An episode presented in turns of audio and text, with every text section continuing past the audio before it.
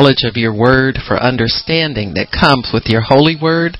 We bless you and we thank you, Father, for this day. You've made it for us to rejoice and be glad in, and you've set aside time to be with us today so that we might receive the engrafted word, which is able to save our souls. And we thank you for that opportunity, Father. We want to make the most of it. In Jesus' name, amen. Praise God. Amen. Praise God. So today we're going to talk about um, uh, the um, the world is ripe to harvest. The world is ripe to harvest. Man, the world is ripe to harvest. many times the enemy will try to make us think you know people don't want god and they don't want uh don't want to come to church they don't want to want anything spiritual. They just want foolish, frivolous things, and that may be true to a degree. But people always have a need for God. Uh, I think that need really has to be uh, revealed to them and kind of exposed to them in some way. Uh, usually it's done by the preaching of the gospel. Um, oftentimes people are not really wanting to hear from God or think they don't they don't know that they need God. They're not so aware of it at certain times, maybe as they are at others. The, the uh, uh, need for God may not be so acute in their lives. Uh, oftentimes, people, when they come to a crisis, they already have uh, a um, kind of like a predetermined program to meet that crisis. You know, it's usually some human that they're going to ask for help or they're going to, you know, if they're not well, they go to the doctor. If they need money, they'll look up who they can borrow from or something like that. So people do tend to have already in their minds answers to most problems. The spiritual problems, though, are are a little less obvious to people, are a little less obvious, and so Jesus told the church how to make the world aware of their need for Him, and that's in Mark chapter sixteen. It starts in verse 15. It says that afterwards, verse 14, he'd appeared unto the eleven as they sat at meat, and he upbraided them for their unbelief and hardness of heart. And the Lord is always going to do that to us when we can do better. When we can't do better, He'll help our unbelief. You know, He's He's like that. God God likes to to pull the best out of people. He's that kind of God. He's not like you know a, a, um, a parent that doesn't believe their kid can do much you know, and wants to um, wallow in self pity with them or smooth them over because they made a mistake or they hurt themselves or something like that.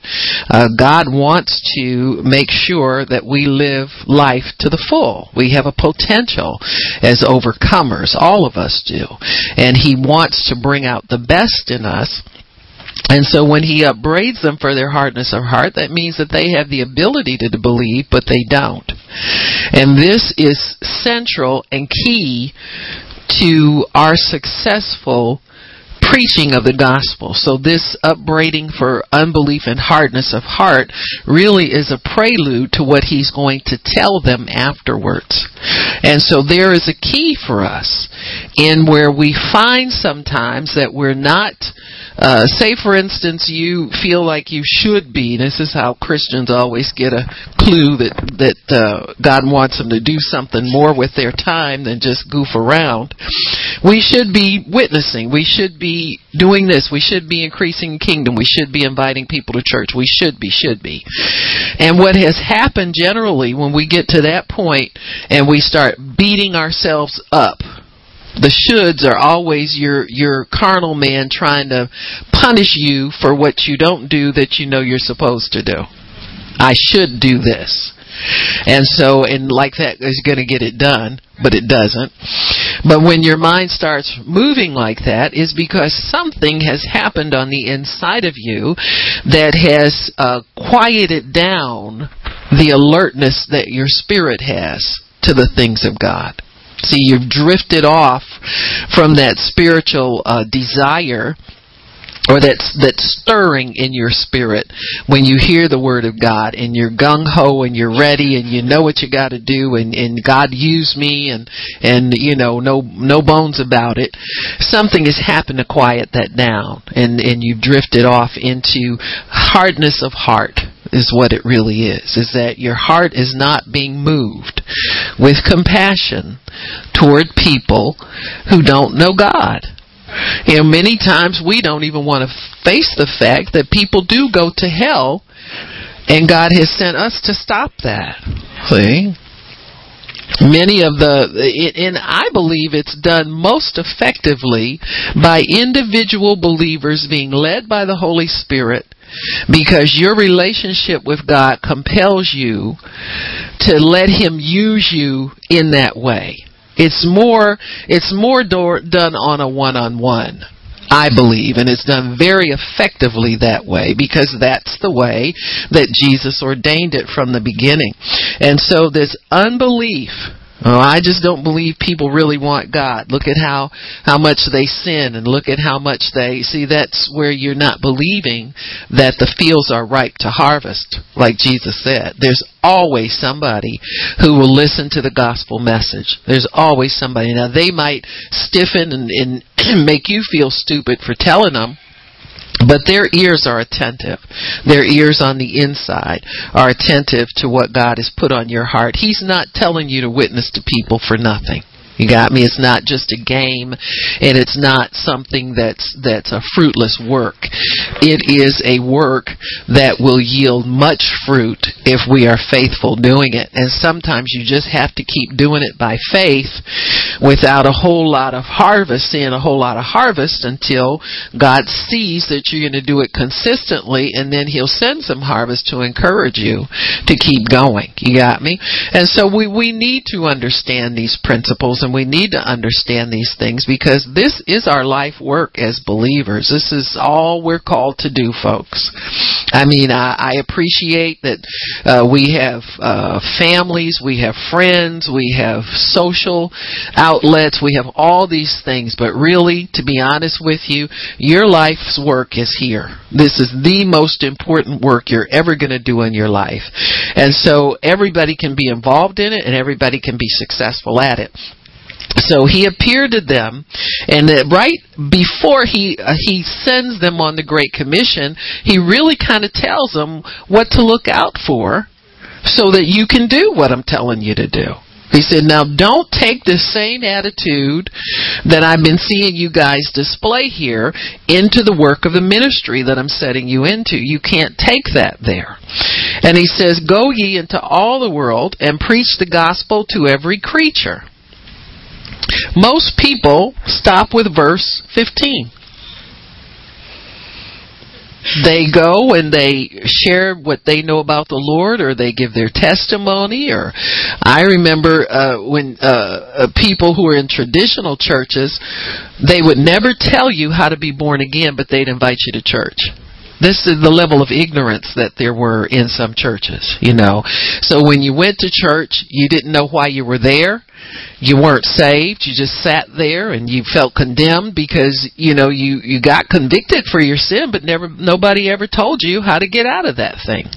And so we we've all lived like that. You go for a while. You don't know why you're there. You go because you you know you're a bad person and you need to do you need to spend some time with God or you need to get that guilt off of you so it, many many denominations are are church bound people and not word preaching people, if I can put it that way. They will corral people in, and, and you see it in in uh, non-denominational circles too. The seeker-friendly services. They're really corralling people. Now it's it's. It used to be where you got invited to a dead church and you got beat up. Now you get invited to a dead church. It's kind of fun.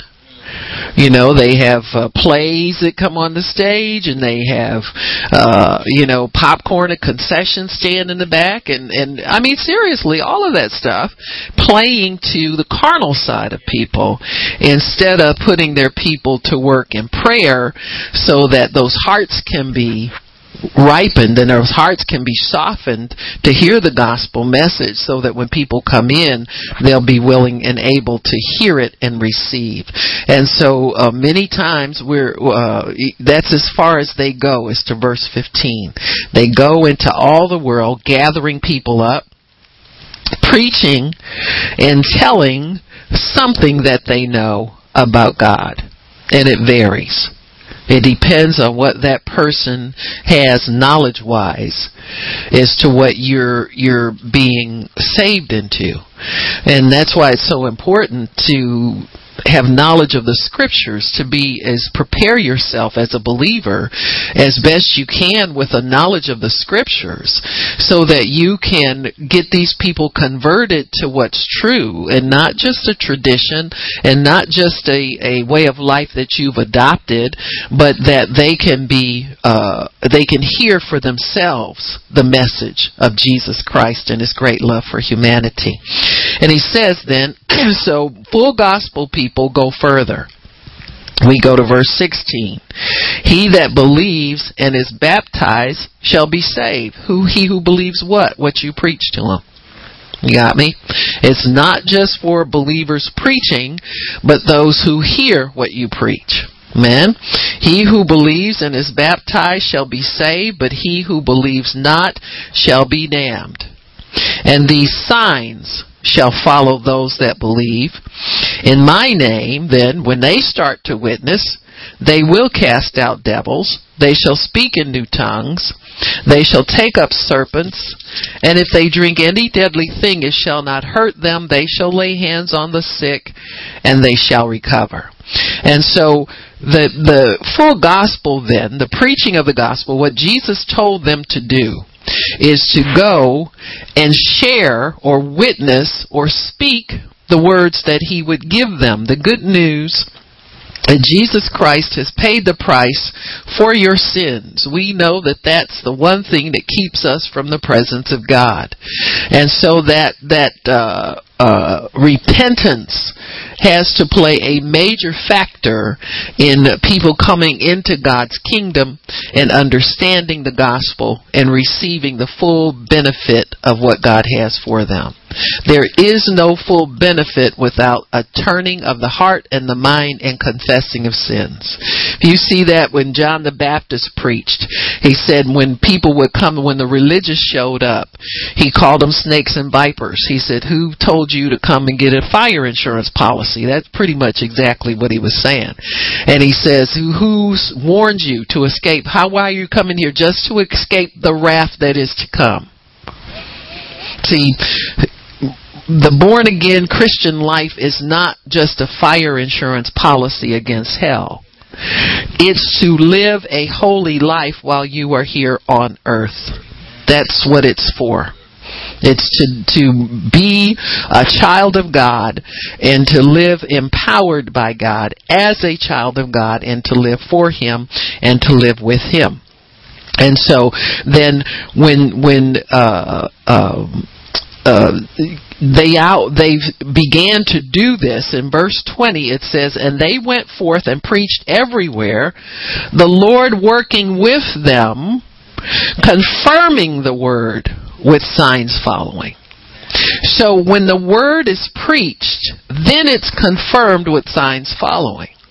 And I believe the reason that many the uh, uh, many times Christians don't preach healing and don't preach deliverance. You know, they're scared of drug addicts. They want people to, they want to witness to people who look like they're already saved almost. You know, instead of going somewhere where people are really hurting or where they're really pained and where they're really, you know, not acceptable and to offer them the new life of Christ. And so many times we don't, uh, we're hesitant to preach deliverance and healing and the supernatural. Even those, these are the ministries uh, that they're uh, that are available for believers, and everybody's seen them. We anybody who's got a TV can turn on and see that there's healing out there. Benny Hinn has a healing ministry. Richard Roberts has a healing ministry. There are many other ministries that are popping up where they heal the sick and people and and cast out devils and people are delivered. So people are aware of it. What stops them from preaching it? See, what stops them from preaching it? Why is it that we're all settled in on just the born again experience and we don't allow people to know that God can help the troubles in their life? That that's that's the thing that we've got to bridge and get over as believers because until we understand that God wants to help hurting humanity right where they are, right where you meet them, right where they are, until we really understand that and really know that, there won't be much power and demonstration that God can confirm. I believe most people are not really preaching the gospel by faith. They're preaching it by sight. They're preaching it according to what they've experienced or they're preaching it according to what they know. So they're they're trying to get a supernatural occurrence to happen with natural faith. See, you've got to if somebody if you come up to somebody and that person is sick, You've got to understand that if God sent you to witness to them, and you understand healing. Now, I'm not talking about your average Baptist or denominational person, but I'm talking about spirit filled Christians, and there's tons of us out there. There's, I mean, it's so common for people to be uh, spirit filled now. You even see Baptist people making fun of speaking in tongues, you know, on these little Tyler Perry shows and all that kind of stuff that are so popular now, where they're poking fun at Christians, you know, religious spirits and all that kind of stuff. But but the knowledge of the how to get into the supernatural is so common now that it's even being joked about and laughed at, you know, as as though it is common knowledge. So what we have to understand is that there are many spirit filled people out here. Why are they not empowered and moving in the power of God and dem- letting the Lord demonstrate His power through their words? one thing you need to remember is you are required to preach it and tell it. It's not right if somebody is bound in drugs and, and depressed and all that kind of stuff that you would just say, well, if you pray this prayer, Jesus will come into your life. You have to know that God wants to confirm His word to that person. And you must speak that word of deliverance to that person. You got to speak that word of healing to that person. And you've got to offer prayer to that individual for healing. Many times we try to do this in what I call safe environments. You know, and we get rejected there. Like if family members, there sometimes they're the worst ones that want you to pray for them. You understand what I'm saying? And then sometimes they're very open to it. Once they know you've got the goods, they'll let you continue to pray for them. But then there's sometimes family members don't want you, don't want God, don't want anything, and they think you're trying to hook them into something that they don't want with the prayer. And so you, but you can't let that be the determining factor as to whether you offer the neighbor prayer prayer when they have a hurt in the family, or somebody else prayer when they when they have a need in the household. See, everywhere that I've ever been, and this was before I was in ministry, before I was a, a minister, you know, I always offered prayer to people for different things. It never dawned on me not to. And I was not really in a church per se where they encourage believers to do anything. And this is how you know God's with you in it. You don't need anybody's quote unquote permission to get up and go do it. It's in you already because it came from God. And it came from the, that's the best way to get anything. Now, I'm not saying go in somebody's church and upset things because God told you to do things. I mean, you know I don't encourage that kind of nonsense. Go out there where people are hurting and do do it do it to death. Do as much of it as you want to do it. But all I'm saying is that these these things happen by unction. They happen by you understanding God's word and you having faith and confidence that if you go out and you obey the great commission, God will be there and he will confirm what you say. You must say it and you got to say it in faith.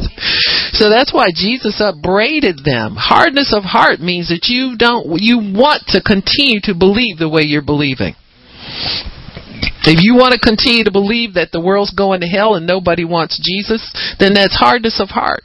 Because that's not what the Bible says. The Bible says the world is ripe to be harvested. It is. And so you must believe this and you must step out and do these things. so, many times we see that that people when they're when they're so-called witnessing, they don't expect the word to be confirmed with signs following. They add no faith into it. They'll stop their faith short at let's get a prayer because there's no confirmation, there's no sign to follow. All you're doing is having a conversation with somebody. And so you can feel like you led somebody to the Lord, but what did you lead them to? Did you lead them to the Lord who can solve all of their problems, or did you lead them to a Jesus and you can't really tell them what he can do for them? Was there an opportunity to share what Christ can really do to change a person's life and to help them, or did you pass on that and just decide you were going to cut it short because you don't really think it's necessary to talk to people about being delivered or necessary. You know, it's somebody in your family. Do your children need prayer? And as well, so and so's on drugs. Well, Jesus will definitely deliver them from drugs. He has that power. And so what we need to do is pray for your son and just ask God and, and we'll ask God to let you see a difference in it. You understand what I'm saying? You must do it in a way that God has something coming out of your mouth to confirm. He will confirm what you say. And you are a witness of these things because if nothing else, you've read them in the Bible. That's a form of witnessing things, folks. That's why Bibles, the Bibles are here for us. they are our, our proof and our evidence that these things are, are true. So when we're hesitant to preach deliverance, it's a hardness of heart there because why wouldn't you want people to be delivered? Why you're there as their deliver. You're the messenger. You're the one with the message, and you're the one God's counting on to tell. Why go in there and tell them everything that I can do. Go in and tell them. This is not for you to tell them quote how much scripture you know, but make it relevant to them and tell them what I can do for their situations. See, so when we're hesitant to preach deliverance, healing, and the supernatural, we're we're not really functioning fully in our witness capacity. And through the hardness of heart, we sh- we can shut our minds to believing, and then only tell people about salvation because we figure it's safe. Because God doesn't have to confirm anything there. You know what I'm saying? There's no sign of salvation. I mean, you know, people are saved, but that's not what he's talking about here. So this is not preaching by faith, it's preaching by sight. Many people that's what they do. They know they how to get people saved, but because they have not experienced the power of God in healing and deliverance or they've never uh, had an opportunity to see God confirm it, they don't ever step out and preach it even though sometimes the words are there stuck in the back of your throat and you want to get them out but there's something that tells you well well you know maybe maybe I shouldn't say that. Maybe that's going too far. Maybe that's promising too much. You got me? And so we we have to really fight that and understand that God makes it so. If faith is very very easy folks. Faith is not hard. It's a decision that you make to put your confidence in God. God, why would you send me to the house with all of these sick people if I didn't have a message of healing here for them? How can I help these people? Even if it's the first time you've ever laid hands on somebody, you lay hands on them. All you got to do is just touch that person in prayer and say, well, I'm going to pray for you. Do you mind if I touch you? You know, we'll just touch and, and we'll just pray this prayer together and I'm just going to ask God to heal you. You know, that kind of thing. If you're not comfortable with that, you can just stand there and join hands with that person and pray. Many people will allow you to do that. And so we have to understand that there is a way for us to speak that word into that situation. Speak that word in that person's heart. And God can only confirm what we speak. You've got to get the words out. That's your responsibility. Signs always follow the faith in the word of God. When the word is spoken and obeyed, signs follow. Always. When I mean spoken in faith, you know, you know I don't mean that. so I mean other than that. So faith comes by what we hear. You hear the word and then you mix it with your faith. You say, okay, I believe that. Okay. Now, many times, you know, in first hearing something, this mental wall comes up and challenges what you hear. And, and you have to be honest with yourself and and uh, cast that thing down. You have to fight to hold on to the word at least for a season, and after that word gets planted in there, it gets easier and easier to hear that. The word is more easily entreated once you start casting down those opposing thoughts. Or uh, suppose it's not God's will. You know, that's one thought will come up in everybody's brain. You know, I know you haven't had it for a while, but back in the day, that was what everybody was challenged with when it came to the, the thought of somebody being healed. If you thought about people getting healed instantly, it was, well, he doesn't have to do that just like that. They can get, you know, and you always toning it down, tamping it down so that you don't believe for the results of God immediately like you see in the Word that Jesus did. You'll see people write papers on it. You go on the internet, some of the crazy things people write about the Word of God. They'll write whole papers on why God, Jesus doesn't heal people instantly. If you if you go on there and look for things like healing or faith healer, they've always got some example up there. Somebody that kid died because they were in some religion and they didn't want them to take them to a doctor. You know, those things come up first. Why? Because carnal mind is against this kind of stuff. The people who do these things are carnal minded people and they're against the supernatural of God. And so we have to understand that we're living in a, a, um, a world that the atmosphere is anti-faith, it's anti-supernatural, it's anti-God and anti-Christ, and so there must be some decision made to hold on to the supernatural of God and always be willing to offer a remedy and a cure for people. You're there to provide a remedy.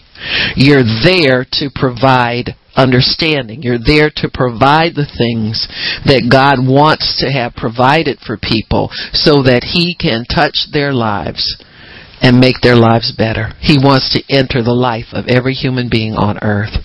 So when we hear the word, we got to mix it with faith. You'll have to fight to hold on to it. You'll have to fight to make it real to you. And you're going to have to fight to not give up on it even though you may not see it for a while. You have to fight to hold on no matter what happens. You have to obey what you hear. If there's an unction to step out and do certain things, you have to obey those things. When faith comes, with it comes the expectation that the word will come to pass. You must expect the results that Jesus got. You've got to. You can't expect less. And in the atmosphere of faith and the anointing will come the expectation. If you open your heart up to the faith of God, everything that you need to carry that through is in that package. So you don't have to kind of muster up expectation. It's all, if you stay in the realm of faith, expectation is already there because part of faith is expectation. Part of desire is expectation. Part of wanting to help people is expectation that the help will come. So that's the confirmed word. You've got to believe in the confirming of the word with signs following. You've got to to do that. That's why many times when when I go through the scripture, I'll meditate. I'll make sure I read the whole passage and the whole get the whole essence of it, because then you get an understanding of the context in which this was spoken, and then you get the whole picture. You know, uh, uh, Mark 16, 17, and 18, we always say it like that, but it does go to the end of the chapter. And it tells you the end of the story that they went out everywhere, they obeyed God, and He confirmed the word with sign. Well, you got to put yourself in that. You got to see yourself in that same picture.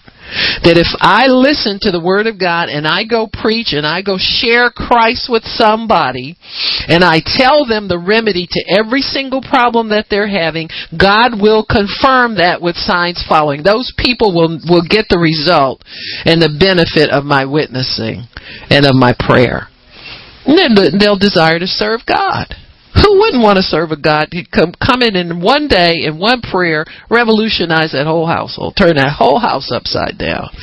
And I think we're cheating ourselves and cheating God if we expect anything less. How dare we diminish the results of God and His preached word? So you got to do these things, folks. And and I'm sharing this with you because I know how sometimes these things can get dormant you can get kind of every day about what you do for God, and I'm saying that we need to keep ourselves stirred up for the work of the ministry. We really do. Stir yourself up and don't shut it down. Like Brother Hagin, remember he used to keep the switch of faith turned on. you know, he always said that. And and you know, sometimes you think, what does that mean? That means stay stirred up to do what God wants you to do at all times. You know, even at your job where we're always afraid somebody we're going to have to witness to somebody and risk losing our job you know? Those ideas lurk in the back of your head. You got to get yourself free from that kind of stuff. Free yourself up so that you can do what God has called you to do. So the witness, I want to define witness for you so you get a good understanding of, of what you're doing, who you are, what you're doing. And that's someone who has or claims to have or is thought by someone in authority to have some type of testimony and have knowledge relevant to an event or an other, or other matter of interest. So if you're a witness, you're somebody who has or claims to have or is thought by somebody in authority that you have something relevant. You got me? So witness has to be, you got to go in there with something relevant to where those people are living right now. It's got to, you got to click in there. It's got to match in there. You got to you know what I'm saying? And so if God sends you as a witness, that means that He knows He's the one in authority and you're the one He's sending. He's compelling you to go and share something that's relevant to their situation. So you don't have to know what kind of problem is, is going. You don't have to know their situation. You don't have to know any of that stuff. All you have to do is know that somebody in authority feels that you have something relevant to say to their situation. So know that you're equipped. Believe for the gifts of the Spirit, for the word of knowledge, the word of wisdom. Sometimes people may not tell you what their needs are, and you'll say, Well, before we part, can I have a word of prayer with you? So God taught me that when years ago. I mean, when I was a baby new Christian, and I do it now. Nobody ever calls my house that I don't pray with them before I get off the phone. I mean, seriously. Uh, before we part, can we have a word of prayer together? You mind if I pray with you before we? I just feel like God may want to, to you know, do something here. You got me? And so if you, if you, and just make it normal. Don't make it like you know, where you better pray or get offended. Come on, folks, let's get real now. This you're dealing with people many times who have been very disappointed in life. They're they're they have a lot of upsets in life. Things are life didn't go exactly they the way they wanted for like one situation. Some people have no situations in their lives that are working very discouraging lives some people have. And so God has set us there to be relevant. He set us there so that we can can uh, encourage people. We can see results. We can speak the word into that situation with confidence and faith. Let that that be there. The, the uh, witness also provides testimonial evidence. Testimonial evidence, either oral or written, of what he or she knows or claims to know about the matter. And we are declaring these things before some official who is authorized to take such testimony or hear such testimony. So that official is the Holy Spirit. He always is authorized to hear. He witnesses between you and that person you're witnessing to. He is the authority that hears what you say and he says, hmm. Well, they're down here getting to the meat of things with this conversation. I better follow this word and confirm it with signs following. Got me? So he's the official authorized to take your testimony. He takes it, he confirms it, he continues to hover over that situation and move in the life of those people. You may not even ever hear of it, and that's the other part of faith. Boy, you gotta trust God that he's not up to foolishness in your life. He's not sending you somewhere to do something that's not meaningful. You really got to trust him in these things. And so when we go out as witnesses, we need to understand that that's what we're doing. We're we're sharing something. We're sharing testimony that perhaps these people may have heard something like this before, or maybe they have heard it in a way where and nobody's really made it relevant to them and to their situation. And so, and sometimes people, you know, you get these people say, "Oh yeah, I'm I'm familiar with that, and I watch Christian television," but they do it in a passive way. It needs to be brought to them in a way that they can receive it for themselves themselves. Make it personal for them. That's what the witness does. He makes it personal to that situation. Some witnesses can add things in there or, or have some input that, that God will, will uh, turn the conversation for you to put certain things into it that only you have privy to. Some witnesses have inside information, so to speak, or they have uh, extra information, or they have information in specific ways. There are things that are called expert witnesses. Those people specialize. They have specialized knowledge in things. Benny Hinn, uh, Richard Roberts, expert witnesses in the healing ministry. You got me? They're, they're known for that.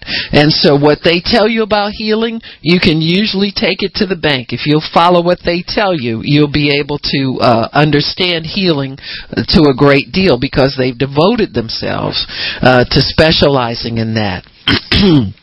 A hearsay testimony is something where a person testifies what somebody else has said, and that's usually not admissible. Hmm? You always see that in the courtroom drama. So, so, so, uh, you know, object honor is hearsay. Oh, okay, objection sustained. You know, shut up, don't say that. They're just glad to have it in the, have it said because once words are said, they have a, a tendency to be remembered.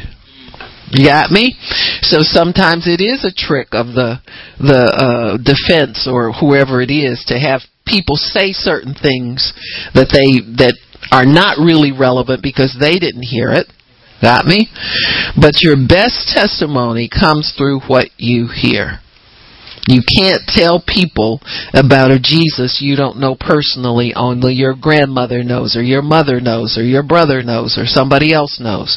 You've got to tell them about the God that you know personally. So that's your best witness. The faith that you have on your words is your evidence. Faith is evidence. And it's substance. The Bible says that. Amen. It's a substance of things hoped for, evidence of things not seen. People are always looking for something to to uh, strengthen their faith. We'll get more word, but that word is your evidence. So, in your witnessing, you're providing testimony about something that you know. It doesn't matter if you personally experienced it. And that's the good thing about the gospel. You can have experienced some things about the gospel and preach in faith for the ones that you haven't experienced. For instance, if you've never cast a devil out of somebody, you know that God has the power to do that.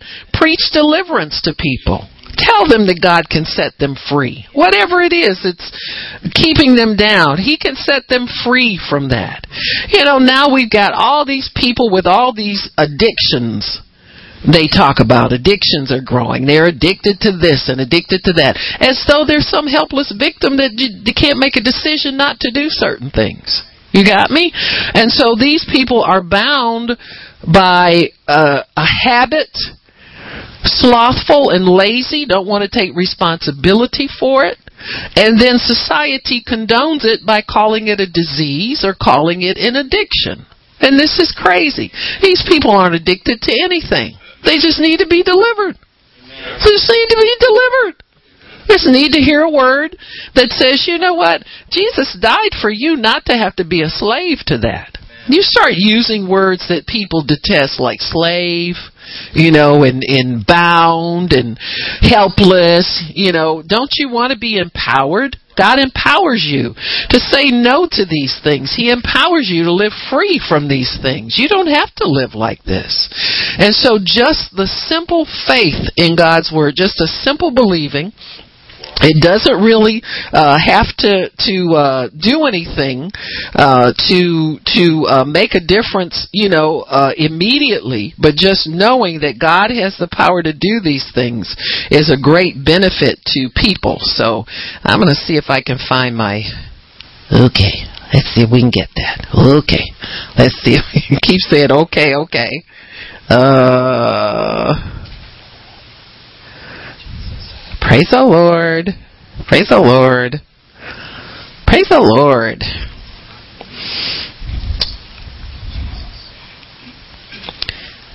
Oh, I had all my little stuff saved here.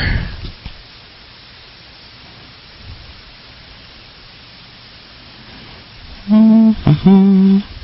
Mm-hmm. Mm-hmm.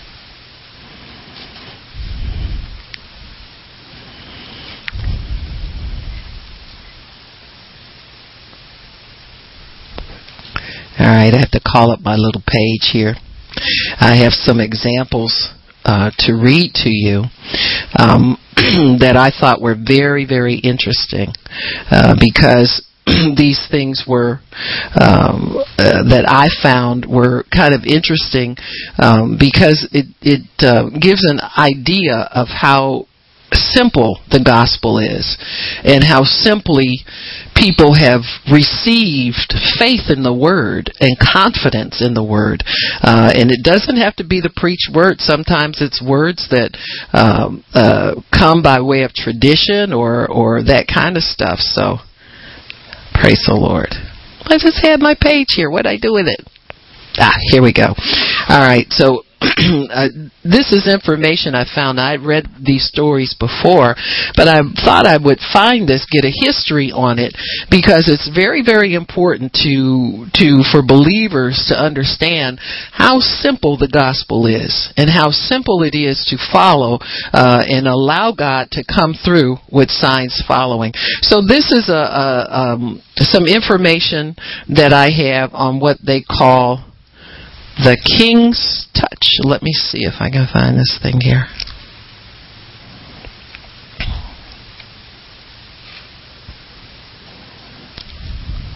Let's see. Ah, here it is. Um, the king's touch. There was a disease uh, was commonly called the king's evil, and it was really a form of tuberculosis that left large boils on a person's neck and it was thought that because there was a history of of uh, some of the kings uh, of England and of France being able to cure people with these diseases. They said that they named it the king's evil because only the king could remove it with his touch. So I'll read what, what I have here. It says it's any variety of skin diseases, in particular a form of tuberculosis affecting the lymph glands of the neck. In adults, it's caused by Mycobacterium tuberculosis, blah, blah, blah. You don't need to know that. In the Middle Ages, it was believed that royal touch, the touch of the sovereign of England or France, could cure diseases due to the divine right of sovereigns. Now, you all know that's that was something that was thought uh, it was thought really traditionally that kings derived their power straight from God. And so in in in a sense that's true. But they don't have power. The power and authority comes from God, but the way they use it you know they don't use it in a godly way all the time but this was one of the the positive ways that that was thought so first of all when you think about somebody having uh, power and authority, it must come from a legitimate source of authority. And so, because they felt that their their their uh, power derived directly from God, they felt they had the power to heal as well. Okay, this uh, disease was therefore also known as the king's evil. From 1633 the Book of Common Prayer of the Anglican Church contained a ceremony for this, and it was traditional for the monarch, king or queen, to present the, to the touched person a coin, usually an angel, a gold coin, the value of which varied from about six to ten shillings. In England, this practice continued until the early 18th century. King Henry IV of France is reported as often touching, healing as many as 1,500 individuals at a time.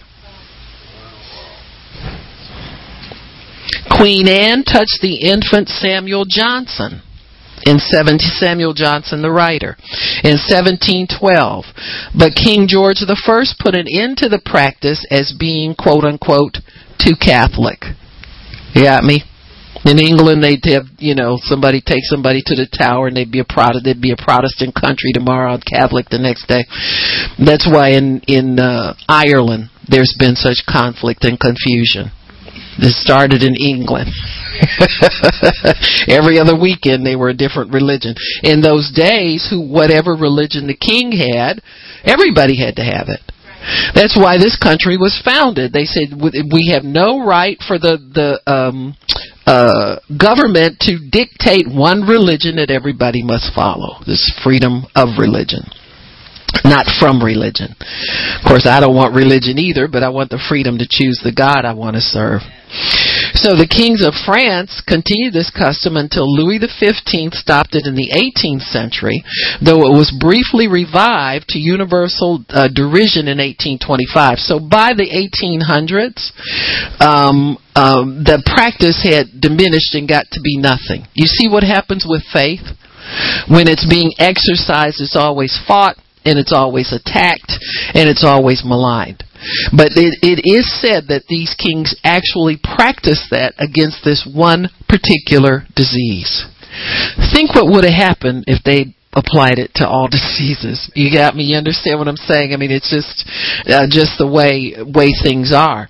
But that was the history of the king's touch. So let me find you this other example that I had.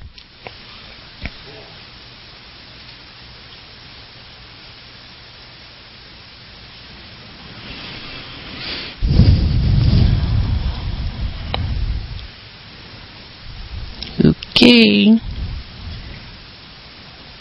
Praise the Lord. Okay, let's go there. Trying to load up this other other page.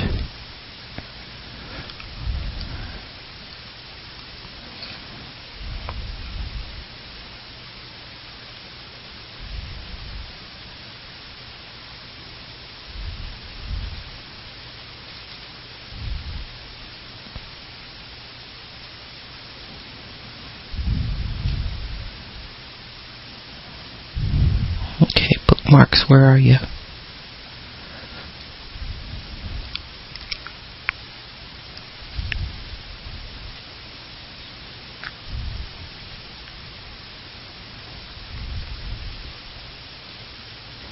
Let's see if this one's it.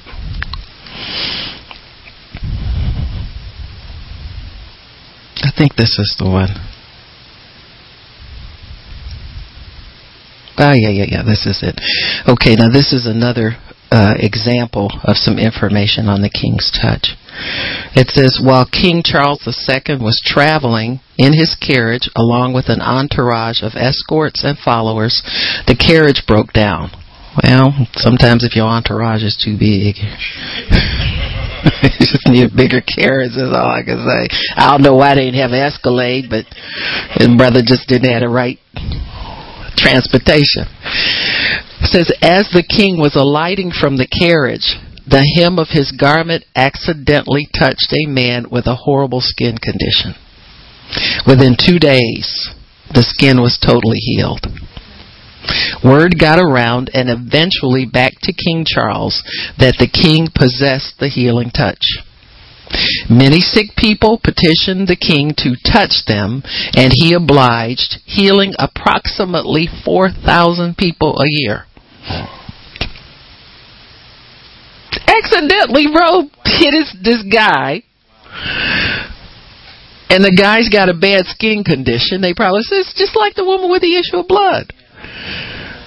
He's all messed up and ugly looking and not supposed to be there. He probably got rebuked for being around there. And then they watched him. You see how God has things worked out? I mean, he's so merciful. It just blows my mind sometimes.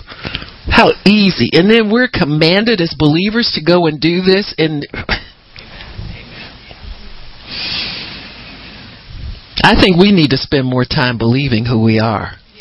You know, these kings are raised to believe their royalty. They're raised to believe it's all in your identity, folks, and what your identity entitles you to possess. Because many people go off on the works end, to, uh, more study, more prayer, more fasting, more, more, more, more, more, more, more. With a, the more you try to get into works, the sadder your identity is, the more fractured your identity is. Need to get to the root of it. Who am I really? And God, if I don't believe who I am, convince me. And be, be one who wants to be convinced of who you really are. It says 4,000 people a year. However, the king tired of this outlandish eccentricity and appointed by decree a royal stroker who had an official letter from the king bestowing the royal touch onto the stroker. So don't we have that? Haven't we been, given? Isn't this what Mark 16 and said? We're royal strokers, folks. We have authentic letter from God saying that we are empowered to do these things. Several strokers were appointed over time and they would go down long lines of sick people with a variety of illnesses. So it looks like the more he delegated, the broader range of abilities came forth. That's why Jesus said greater works. Didn't he say that? So the more he delegates to his believers, the more believers are out here empowered, the greater the works can get. Hallelujah. Amen. Several strokers were appointed over time, and they would go down long lines of sick people with a variety of illnesses, touching them one by one and stretching the brain and beliefs into the epiphanies of divine healing. So it's what they think is going on. They ain't stretching nothing. God's confirming His word, folks. One stroker, a man by the name of Valentine, was particularly effective because so many of the patients smelled were covered with sores and other vulgar deformities, he chose to touch them with a feather. the results were the same. Faith knows no limitations. Faith will just do it because you are exercising faith in what God God's command to do these things.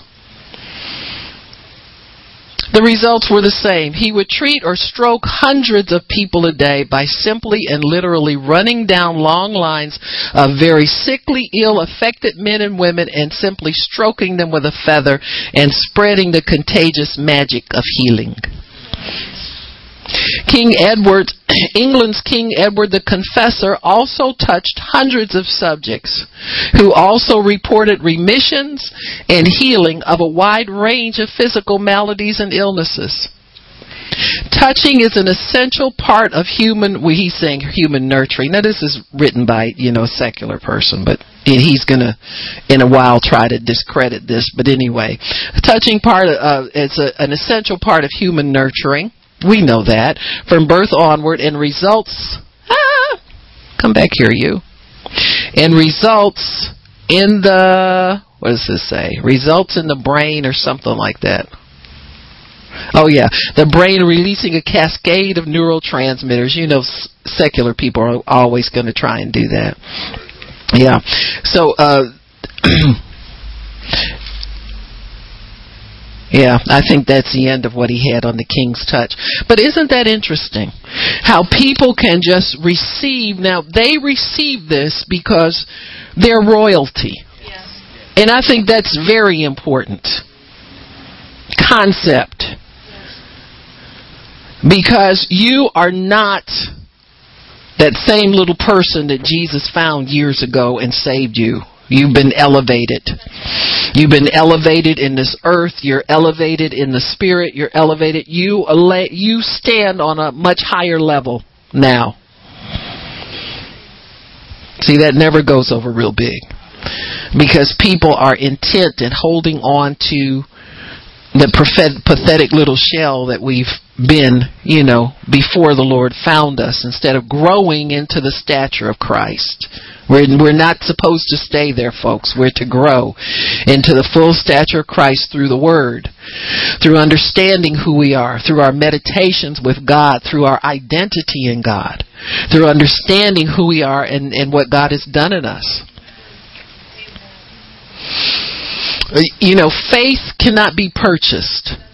That that wasn't a purchase that those people were doing. You can see it's delegated and it must be acted upon. All those people did was heard the instruction of the king and they followed his instructions. We have a king over us. Do we follow his instructions the way these people did? I mean, this one guy got to be so cool, you know, he was just a servant, but he thought to himself, hmm, I don't want to stick my hands on these people. Let me try a feather. And the feather worked. Let me try something long distance. Let me send a prayer cloth. Let me do, you understand what I'm saying? And they work. Because the power's there.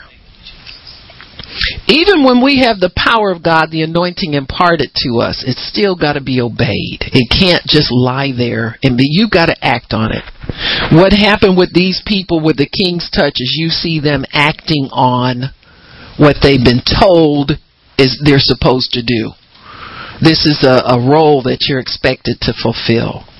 So there must be an intent in your faith, you've got to have the intention of seeing people healed. You've got to see the intention of God confirming His word with signs follow. You've got to see people come to church. You've got to see people's lives change. You've got to see people responding to what you are telling them. The Spirit of God works with faith, not people. He's no respecter of persons. He could care who it is believing him. If he if he worked with the king, he worked with the strokers. When the stroker got tired of touching people, he worked with the stroker's feather. Why? Because there was faith in that feather working. You got me? I wouldn't doubt that the Holy Spirit told him. Holy Spirit doesn't care if you don't want to touch people as long as He can heal them. Amen. Do something, give Him something to work with.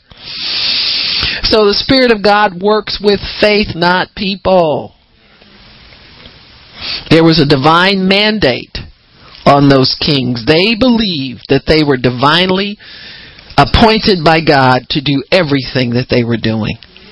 And why should that exclude doing good? There was there were the instruments of those people for good, God's instruments in their lives for good. So believers, we pray for what we want. Why not pray to God to connect us with people who need healing? Connect us with people who need deliverance. Connect us with people who need salvation. You got me? Connect us so that we can can do what needs to be done for these people. The early church did go out and preach everywhere. The Lord, we know, confirming His word, like it says in verse 20, with signs following.